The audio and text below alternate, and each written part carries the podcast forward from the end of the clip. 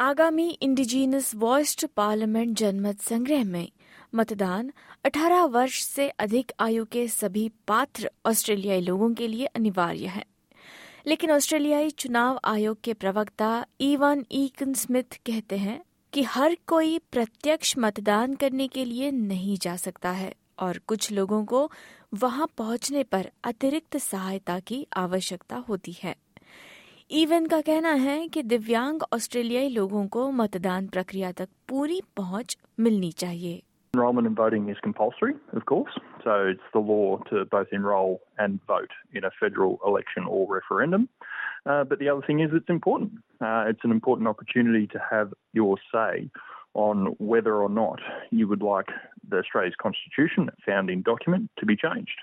So it's important that services cater to Australians so that they can access the vote.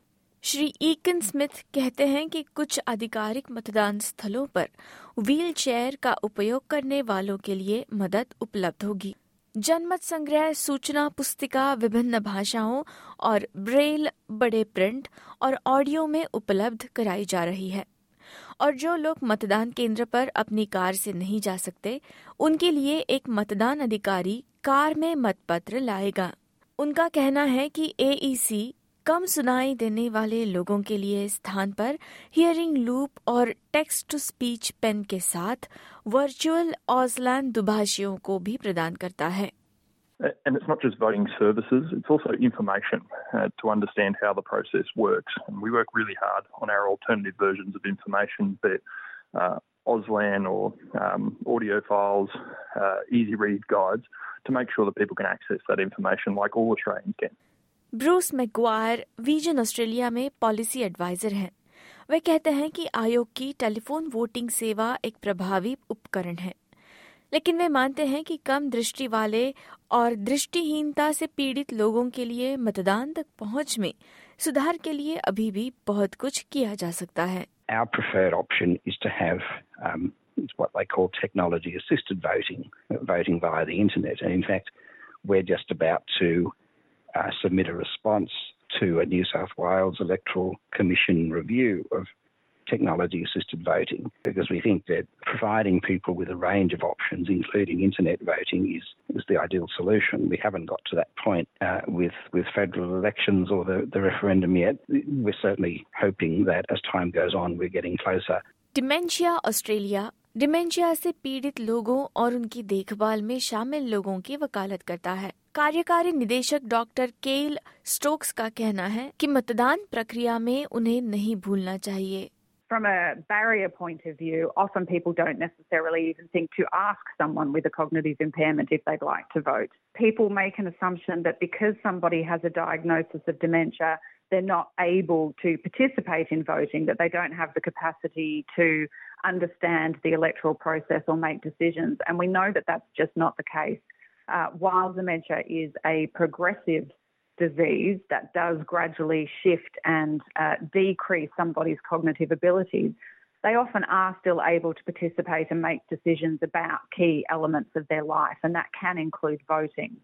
अक्सर संज्ञानात्मक कमजोरी वाले लोगों के लिए पेचीदा अनुभव हो सकता है, खासकर उन लोगों के लिए जो अपनी मातृभाषा छोड़कर किसी अन्य भाषा में बात नहीं करते हैं। We're encouraging people not only to start talking to their families and carers around their wishes, but also to talk to the Electoral Commission and to local voting stations around making sure that they've got the tools that they need to be able to vote. So that might be perhaps having a little bit more time at the voting centre, having somebody explain the voting process perhaps a couple of times to make sure that they understand what it is that they need to do, but really having a conversation with a doctor or with a family is really important. First People's Disability Network के प्रवक्ता look Briscoe कहते हैं कि मतदान केंद्रों तक भौतिक पहुंच भी स्वदेशी ऑस्ट्रेलियाई लोगों के लिए एक मुद्दा हो सकती है, खासकर दूर दराज के इलाकों में रहने वाले लोगों के लिए। For a lot of the First Nations communities across Australia, you haven't really seen much information in language. We should be providing those services in language and information in language, particularly around, you know, when we're talking about a voice to Parliament being for Aboriginal and Torres Strait Islander people. You would expect their to be more resources around for First Nations peoples.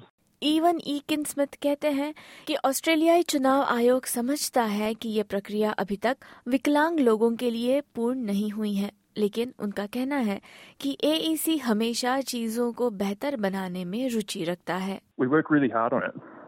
We've got something called the Disability Advisory Committee that we chair, where we bring in organisations and peak bodies from across Australia to seek advice on what the best services are and how we can best communicate with all Australians. इस पर निधि शेखरन बताती है कि सरकार द्वारा दिव्यांग लोगों के लिए मतदान के लिए किस प्रकार की सहायता उपलब्ध है.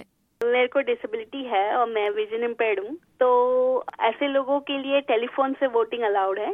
And you do not have to go to a polling place. और polling place पे भी जाओगे तो वहाँ पे आप बोल सकते हो कि आपको असिस्टेंस चाहिए, तो पोलिंग ऑफिशियल्स आपको हेल्प कर सकते हैं. आपको क्यू में खड़ा करके ना, फिर आपको अगर आपको रीडिंग के लिए कुछ असिस्टेंस चाहिए या पता चलना है कि कैसे वोट करना है, which boxes to tick and which boxes not to tick. वो लोग ये भी बोल रहे हैं कि पोस्टल वोटिंग अलाउड है, so you can do it in your own home. There are also early voting centres available to you.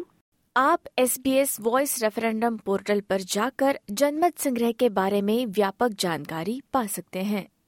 Website है www.sbs.com.au/voice-referendum. SBS न्यूज के लिए रुथ मैक्यू डिलन की इस रिपोर्ट को SBS हिंदी से आपके लिए प्रस्तुत किया प्रियंका हतवर्णे ने.